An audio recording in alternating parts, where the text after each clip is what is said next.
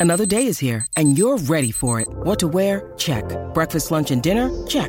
Planning for what's next and how to save for it? That's where Bank of America can help. For your financial to dos, Bank of America has experts ready to help get you closer to your goals. Get started at one of our local financial centers or 24-7 in our mobile banking app. Find a location near you at bankofamerica.com slash talk to us. What would you like the power to do? Mobile banking requires downloading the app and is only available for select devices. Message and data rates may apply. Bank of America and a member FDIC. Durante il mese di ogni creatura umana ci sono alcuni appuntamenti imperdibili. C'è il dentista che deve prendersi cura della tua bocca, c'è il commercialista che deve farti bestemmiare veramente, veramente forte. E poi, per fortuna, ci sono anche i preferiti del mese qui su Daily Cogito: serie TV, film, videogiochi, libri e tanti consigli utili per combattere la zombificazione. Come sempre, dopo la sigla.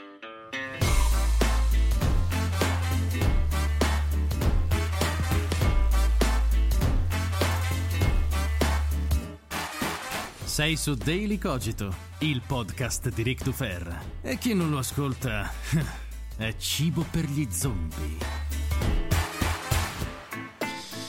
Durante questo mese ho cercato di buttarmi tantissimo su libri perché avevo voglia di, di approfondire, il libro è ancora il mezzo migliore dove acquisire informazioni, non c'è niente da fare. Quando guardi, quando ascolti, anche gli audio, audiolibri sono tutte cose molto belle, molto interessanti, però poi ti resta molto di meno e quindi il libro alla fine è ancora il luogo dove la tua testa riesce a imprimere meglio le informazioni acquisite. E quindi ho letto molto e ho svariati consigli di lettura, però ho anche guardato alcune cose che andrò a consigliarvi. Ho giocato molto poco, quindi i videogiochi oggi facciamo qualche cenno, ma non tantissima roba.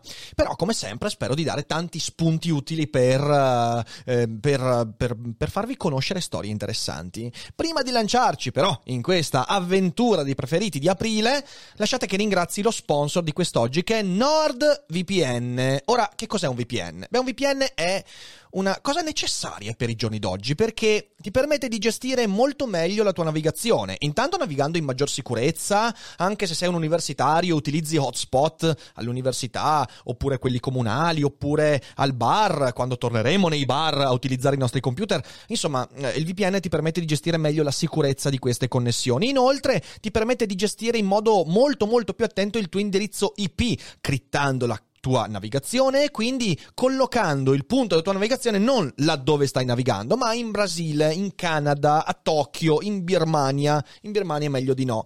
Però insomma il VPN ti permette di fare tante cose interessanti e se utilizzerete il link in descrizione oppure scrivete in chat durante la live NordVPN con il punto esclamativo, potrete accedere a NordVPN, che è un servizio veramente ottimo che uso da più di due anni, con il 70% di sconto per due anni più un mese gratuito tanta roba, quindi non perdete l'occasione e poi soddisfatti o rimborsati, quindi non avete veramente nessuna scusa per non provare NordVPN che ringraziamo per sostenere questo podcast e per credere nel nostro progetto. Fatelo anche voi, abbonatevi, seguiteci e usate NordVPN.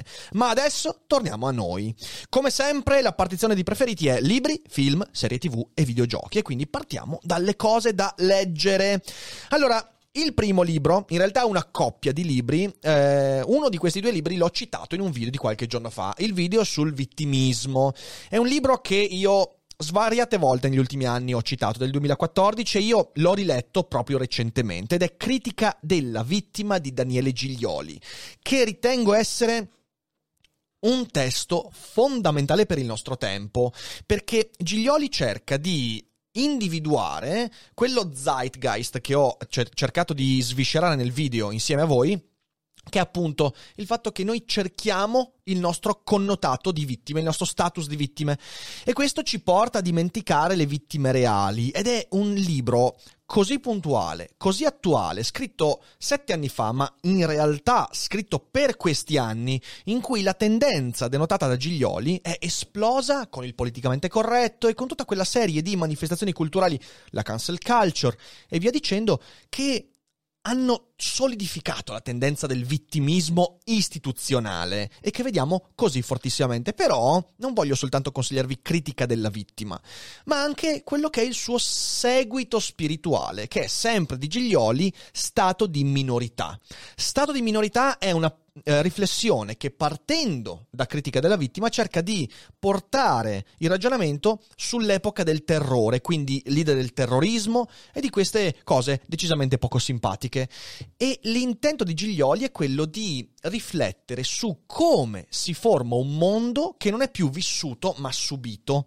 Un mondo in cui, per esempio, l'agire politico non è più qualcosa di attivo ma di passivo, in cui la politica come detto qualche giorno fa, diventa il tentativo di proteggere il cittadino da ogni cosa, il tentativo di chiuderci dentro una bolla di finta sicurezza attendendo poi chissà che cosa, di solito la morte. Ed è un bellissimo libro anche stato di minorità, veramente è una coppia di libri che io consiglio caldamente di leggere perché sono, sono molto centrati e sapete, in filosofia italiana negli ultimi vent'anni sono state scritte poche cose così centrate, quindi non perdete l'occasione. Sono dei bellissimi libri scritti molto bene, con uh, un sano realismo e quasi cinismo che io apprezzo molto, quindi consigliatissimi.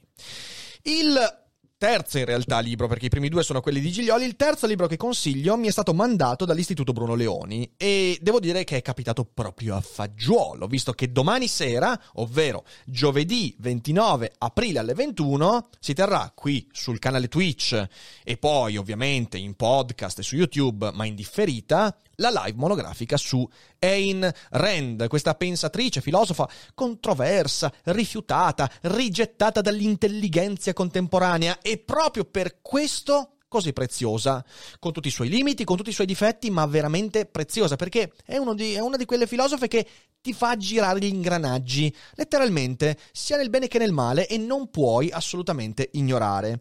E l'Istituto Bruno Leoni mi ha mandato questo libro di eh, Diana Termes, Ayn Rand e il fascismo eterno, una narrazione distopica, che è un libro che mi è piaciuto tanto. Eh, devo dire, devo ancora finirlo, mi mancano ancora un centinaio di pagine. Eh, mi inviterò anche l'autrice, se possibile, insomma, a fare una cogitata.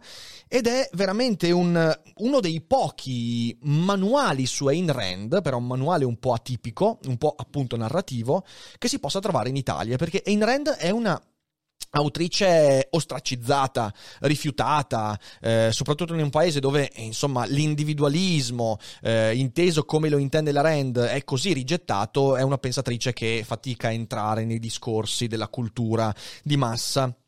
Ed è per questo che secondo me va affrontata come ogni grande eretico deve essere affrontato per rompere un po' il discorso del contemporaneo. E devo dire che questo libro è un ottimo inizio e io nella live di domani sera sicuramente utilizzerò alcune cose che ho trovato qui perché riesce a mescolare bene eh, tutta la produzione letteraria, sia filosofica che narrativa, della Rand, che era molto più scrittrice che filosofa, e mh, mm, mettendoci in mezzo anche dei ragionamenti sulla sua vita, sulla sua biografia. Insomma, mi è piaciuto molto, peraltro facendo l'occhiolino al testo di Umberto Eco, Il fascismo eterno, e quindi insomma è un bel testo. E poi è importante, secondo me, come autrice Ayn Rand, perché in un'epoca letteraria, che in realtà perdura soprattutto in Italia da almeno 80 anni, in cui ha trionfato la figura dell'antieroe, dello sfigato, del fantozzi, di colui che subisce il mondo, eh? Beh, Ayn Rand è una pensatrice che ti dice guarda che c'è bisogno di un ritorno all'eroismo, un eroismo particolare, un eroismo mitologico, epico, ma ci serve. Eh, contraddicendo quella frase di Brecht, beati i paesi che non hanno bisogno degli eroi. E Rand dice no, c'è bisogno degli eroi, però non gli eroi che salvano il mondo, ma gli eroi che sanno salvare se stessi dal mondo. È una cosa molto molto interessante, quindi non perdete la monografica perché che vi piaccia o meno, sono sicuro che ne resterete sicuramente colpiti. E l'ultimo libro che voglio portarvi quest'oggi è un libro di un mio caro amico che è anche co-direttore di Endox, la rivista che dirigo eh, dell'Università di Trieste, ed è Ferdinando Menga, che ha scritto questo libello L'emergenza del futuro.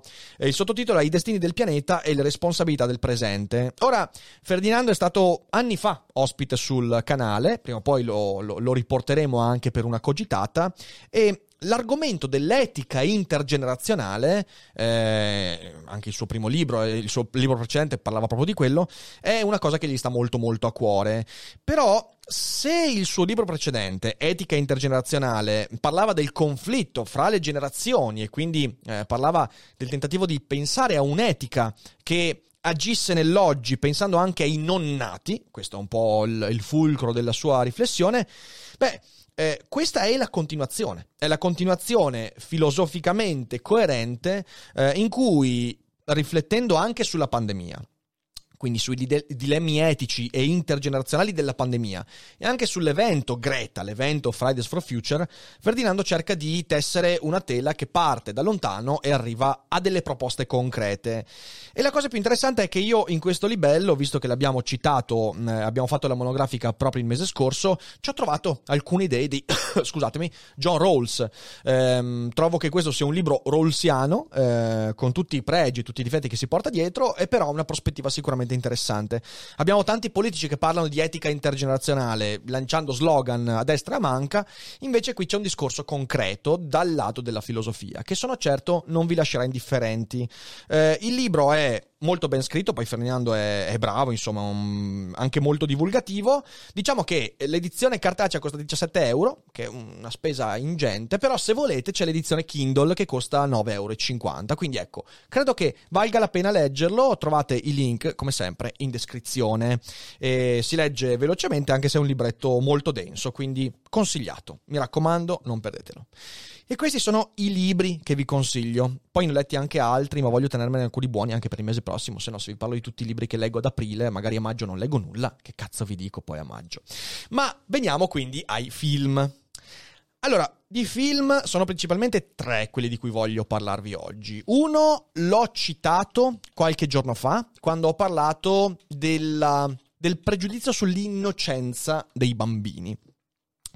Ed è un film che ha una pugnalata nello stomaco. Il sospetto di Winterberg. Che cosa racconta il sospetto? Beh, è la storia di questo maestro di scuola d'infanzia eh, che è mm, molto ammirato, è un film danese, molto ammirato, molto amato da tutta la comunità insomma una bella persona eh, con un'ottima reputazione e un giorno accade qualcosa, accade che una bambina del, di questa scuola d'infanzia per un piccolo screzio eh, racconta a una delle maestre di aver visto il missile del signor, e non mi ricordo il nome del protagonista. E lì parte il disastro. Parte il disastro perché ovviamente l'innocentismo infantile colpisce subito nel segno e tutti quanti credono alla bambina, anche se non è avvenuto veramente nulla di, di, di particolare. E, ed è un, film, è un film che devo dire è molto semplice il sospetto. Eh, perché non c'è una trama particolarmente elaborata, si raccontano una storia come tante volte ne sono successe di queste storie, eh. Eh, però è molto molto crudo e brutale nello svolgersi delle relazioni anche con quello che era il suo migliore amico, che è il padre di questa bambina.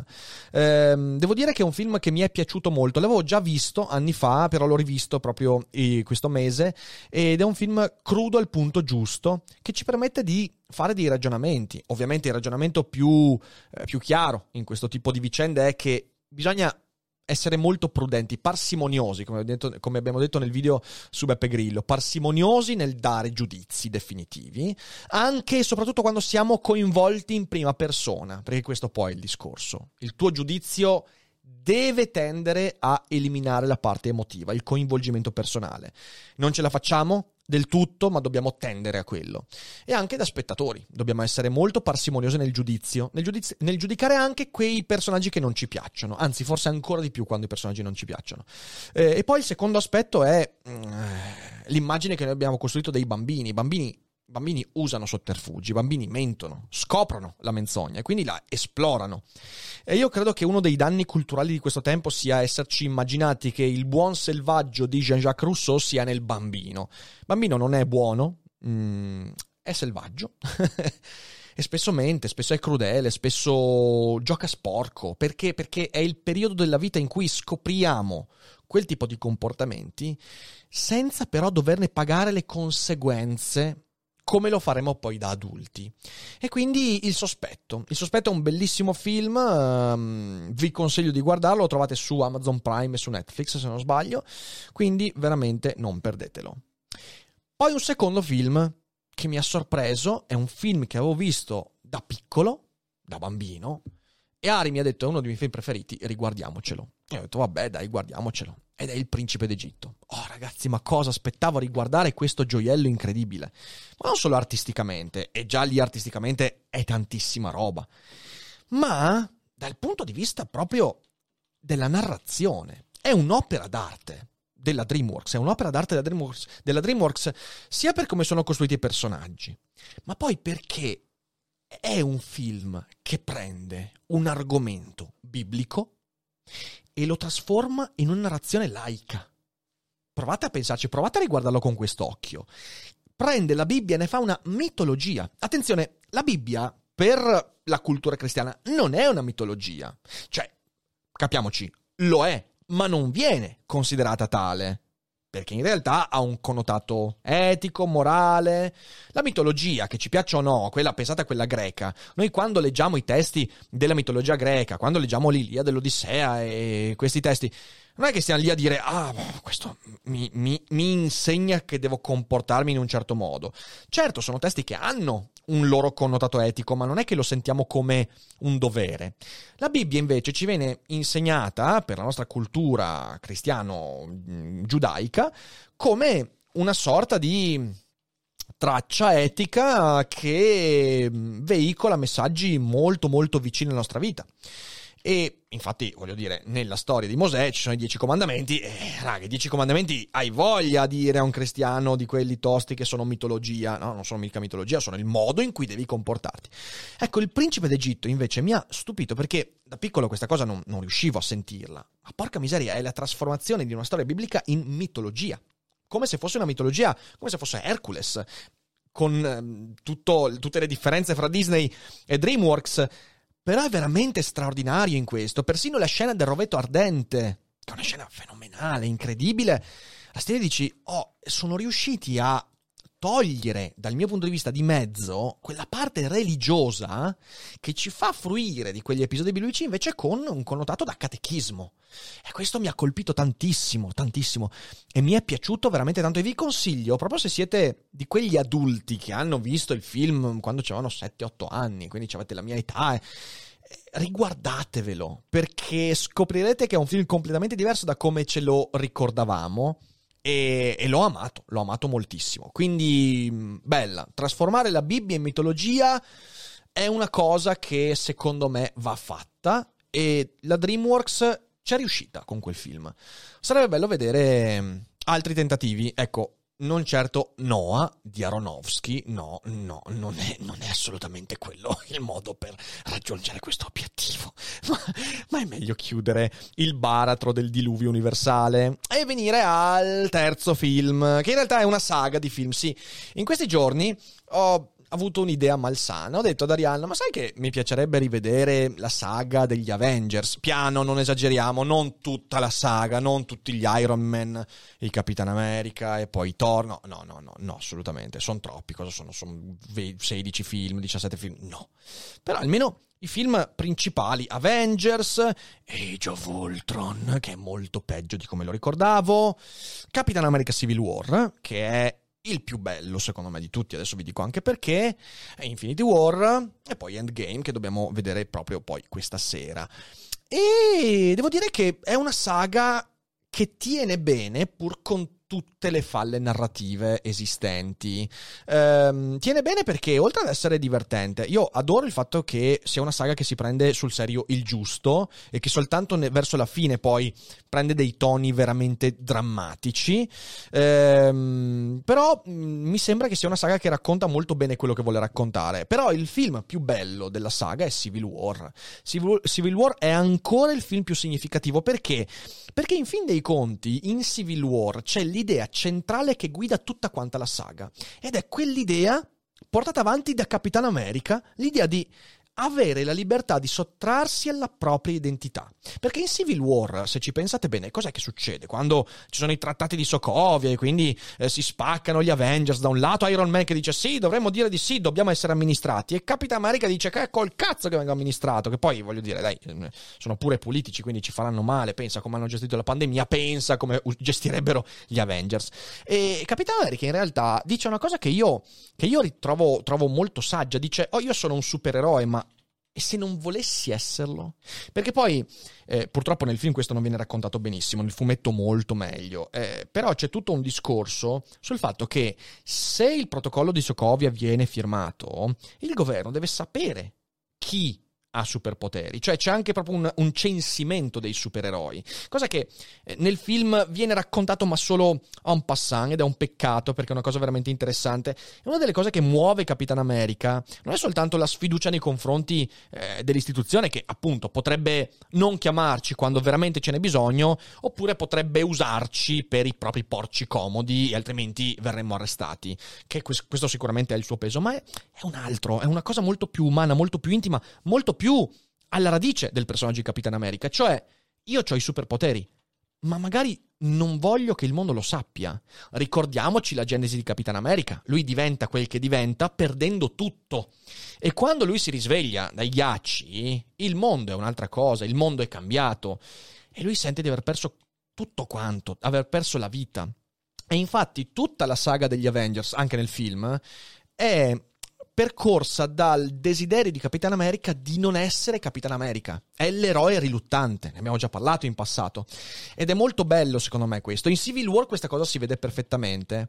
Poi c'è un peccato mortale, tutta quanta la saga, che questa cosa mi fa incazzare come una bestia, che ogni volta in cui si arriva ai momenti cardine tutto quanto si sfalda per un fatto personale. Faccio un piccolo spoiler, ma è un film di anni fa. In Civil War, cos'è che eh, porta a es- far esplodere lo scontro fra Cap- Capitan America poi e-, e Stark, quindi Iron Man? Mica i protocolli di Sokovia, che sono soltanto la miccia, no? È il fatto che Iron Man scopre che il Winter Soldier, Bucky, è il reale assassino dei suoi genitori, anche se, anche se Stark sapeva perfettamente che era condizionato in quel momento. E nonostante questo, Stark lo vuole ammazzare. Ci sono quei due o tre momenti nella saga in cui evidentemente la sceneggiatura si impigrisce e dicono: ehm, eh, potremmo trovare una soluzione un po' elaborata, un po' originale. Ma, do, da, ma dai, facciamo che la prende sul personale. E questo è un peccato. Questo, secondo me, è il vero difetto di questi film: che ci sono dei momenti strategici della sceneggiatura che vengono risolti con pigrizia. Peccato, peccato. Però però devo dire che tengono, tengono e sono, sono molto carini. Eh, se si dimentica cose come Black Panther o Capitan Marvel, insomma, sono molto carini. Veniamo alle serie TV. Sono due le serie TV e sono entrambe molto molto belle le trovate entrambe su Sky su Now TV, io ho fatto l'abbonamento questo mese, mi sto guardando un po' di cose, devo dire che il catalogo di Sky mi sta piacendo molto. Una l'abbiamo citata con Beppe Grillo ed è Your Honor. È una serie bellissima in cui Brian Cranston, nei panni di Michael Desiado, è questo giudice mm, dai principi fermi, dalla compassionevole eh, capacità di capire i criminali e di mm, arrivare a giudizio con saggezza. È veramente una persona saggia, Michael Desiado. E a un certo punto si trova di fronte a un fattaccio. Suo figlio investe un ragazzo e lo uccide in auto, eh, scappa via perché preso delle ansie e tutto quanto, e mm, quando il figlio confessa questa cosa al padre, lui, giudice irreprensibile, decide di farlo costituire. Solo che al commissariato di polizia scopre che il, il ragazzo ucciso da suo figlio è il figlio di Jimmy Baxter, che è un efferato criminale, anzi uno dei più pericolosi mafiosi della città. E lì il giudice Michael decide di darsi alla macchia, cioè di sottrarre suo figlio alla giustizia. E lì parte una storia che è veramente molto molto tragica e che vi consiglio di guardare perché i temi della giustizia, eh, i temi della vendetta, sono, sono della, de, della, paternità, eh, quindi della vicinanza familiare, sono, sono, veramente ben sviscerati e raccontati. E, in fin dei conti, però, che cos'è Your Honor? È una narrazione sulle conseguenze non intenzionali ed è l'idea che anche quando sei mosso dalle migliori intenzioni, se tu compi qualcosa di male, ne pagherai le conseguenze prima o poi. E probabilmente ne pagherai le conseguenze in modo molto più forte eh, che se non avessi ammesso le tue colpe immediatamente. E questo porta a degli eventi molto tragici. Eh, porta i buoni a diventare cattivi, anche se hanno buone intenzioni, a compiere cose inimmaginabili. Eh, è molto interessante il fatto che il personaggio di Brian Cranston in questa serie ricordi piuttosto da vicino, eh, piuttosto da vicino Walter White di Breaking Bad. C'è un'unica differenza, secondo me, che il Walter White di Breaking Bad era un personaggio malvagio fin dall'inizio. Eh, lui dall'inizio cova il seme che poi lo porterà a diventare il kingpin della Blue Meth. Eh, in Your Honor, Michael Desiado invece è un buono, è un buono che soccombe a una tentazione troppo forte, che è la tentazione di voler salvare, salvare il proprio figlio, che è un'ottima intenzione che però porta delle conseguenze terribili, non intenzionali. Guardatela perché merita. La seconda serie di oggi, però, ragazzi, è un capolavoro totale e dovete guardarla ed è Kidding. Kidding è una cosa incredibile. Abbiamo visto la prima stagione, siamo a metà della seconda stagione ed è devastante. È intanto Jim Carrey al suo meglio. Io non ho mai visto Jim Carrey e io adoro Jim Carrey, non solo per il Truman Show, ma per Man on the Moon, eh, per vabbè, per Ace Ventura. Vogliamo mettere l'interpretazione di Ace Ventura eh, oltre ogni immaginazione. Jim Carrey è un grandissimo attore diciamocelo, è veramente un attore che fra i più sottovalutati di sempre. Io aspetto ancora il momento in cui Jim Carrey prenderà un Oscar, perché prima o poi lo prenderà. Ecco, Kidding è il suo capolavoro interpretativo. Lui fa la parte di Jeff, uh, Jeff, Jeff, Jeff, non mi ricordo cosa, eh, che è un comico, eh, un comico, un, un, mm, diciamo così, un attore che eh, svolge un lavoro di intrattenimento per bambini. Uh, quindi ha un programma tipo la Melevisione, però un po' meglio, eh, molto artisticamente mh, mm, elaborato eh, e, ed è ricco, però nonostante questo lui vive una tragedia perché suo figlio è morto in un incidente stradale. E che cos'è Kidding? Kidding è il tentativo, almeno la prima stagione, poi la seconda porta temi anche un po' diversi, però Kidding è il tentativo di dire che questo, questa persona vive un trauma e vuole portarlo anche nel suo lavoro perché non riesce a sopportare il suo dualismo. Essere da un lato eh, il personaggio televisivo e dall'altro il padre che ha perso un figlio. E quindi cerca di rompere il tabù portando in tv il suo trauma. Ed è Kidding, e questa è la cosa veramente che mi è piaciuta tanto, è una narrazione che ci dice noi abbiamo diseducato i bambini. Di nuovo torna il discorso dell'innocenza dei bambini. In Kidding ti viene detto che i bambini devono entrare in contatto con la morte narrativamente. Educarli non significa proteggerli dall'idea della morte, della perdita, della fragilità, della sconfitta, del fallimento, perché sono cose che prima o poi accadranno. Solo che se accadono mm, quando uno nessuno te le ha mai raccontate, accadono in modo veramente tragico. Anche la sessualità, per esempio. I bambini devono venire informati sulla sessualità, dobbiamo raccontare la sessualità. Invece ci sono dei tabù, la morte, il sesso, il fallimento, eh, che cerchiamo di, di, tenere lontano dai bambini per proteggerli, ma non li stiamo proteggendo. Ecco, Kidding è principalmente questo. E poi intorno a questa idea si sviluppa una storia che è straordinaria, è peraltro diretta da Michel Gondry, quindi tanta tanta roba ragazzi e devo dire che ci sono almeno tre puntate in cui proprio io ero, ero in difficoltà, in difficoltà perché mi hanno colpito in profondità. Quindi Kidding è una serie straordinaria, guardatevela perché non potrete non amarla. E poi ci sono dei momenti, riesce a farti ridere e piangere nella stessa scena, eh, mettendoti a nudo. E quindi guardatela perché è veramente spettacolare. E queste sono le serie TV. Sui videogiochi, come ho detto, io ho pochissimo da dire perché ho giocato poco. Eh, ho dedicato pochissimo tempo al gioco sono andato avanti con la terza run di Zelda Breath of the Wild, l'ho quasi terminato, eh, non arriverò al 100%, io nella seconda run sono arrivato vicino al 100%, però eh, sto finendo tutti quanti i sacrari, tutte quante le cose, non troverò tutti il cazzo di Korogu perché ragazzi sono son, son tro- son troppo nascosti, sono impossibile, impossibile. Quindi a parte quello però farò tutto e ne parlerò nello special cogito di maggio, perché a maggio voglio fare lo special cogito su Zelda, ma non soltanto Breath of the Wild, mi piacerebbe fare un ragionamento ampio sulla saga di Zelda, quindi almeno qualche titolo che ha fatto parte della mia educazione videoludica e Zelda è tanta tanta roba, quindi, quindi aspettate lo special cogito di maggio che ci divertiremo.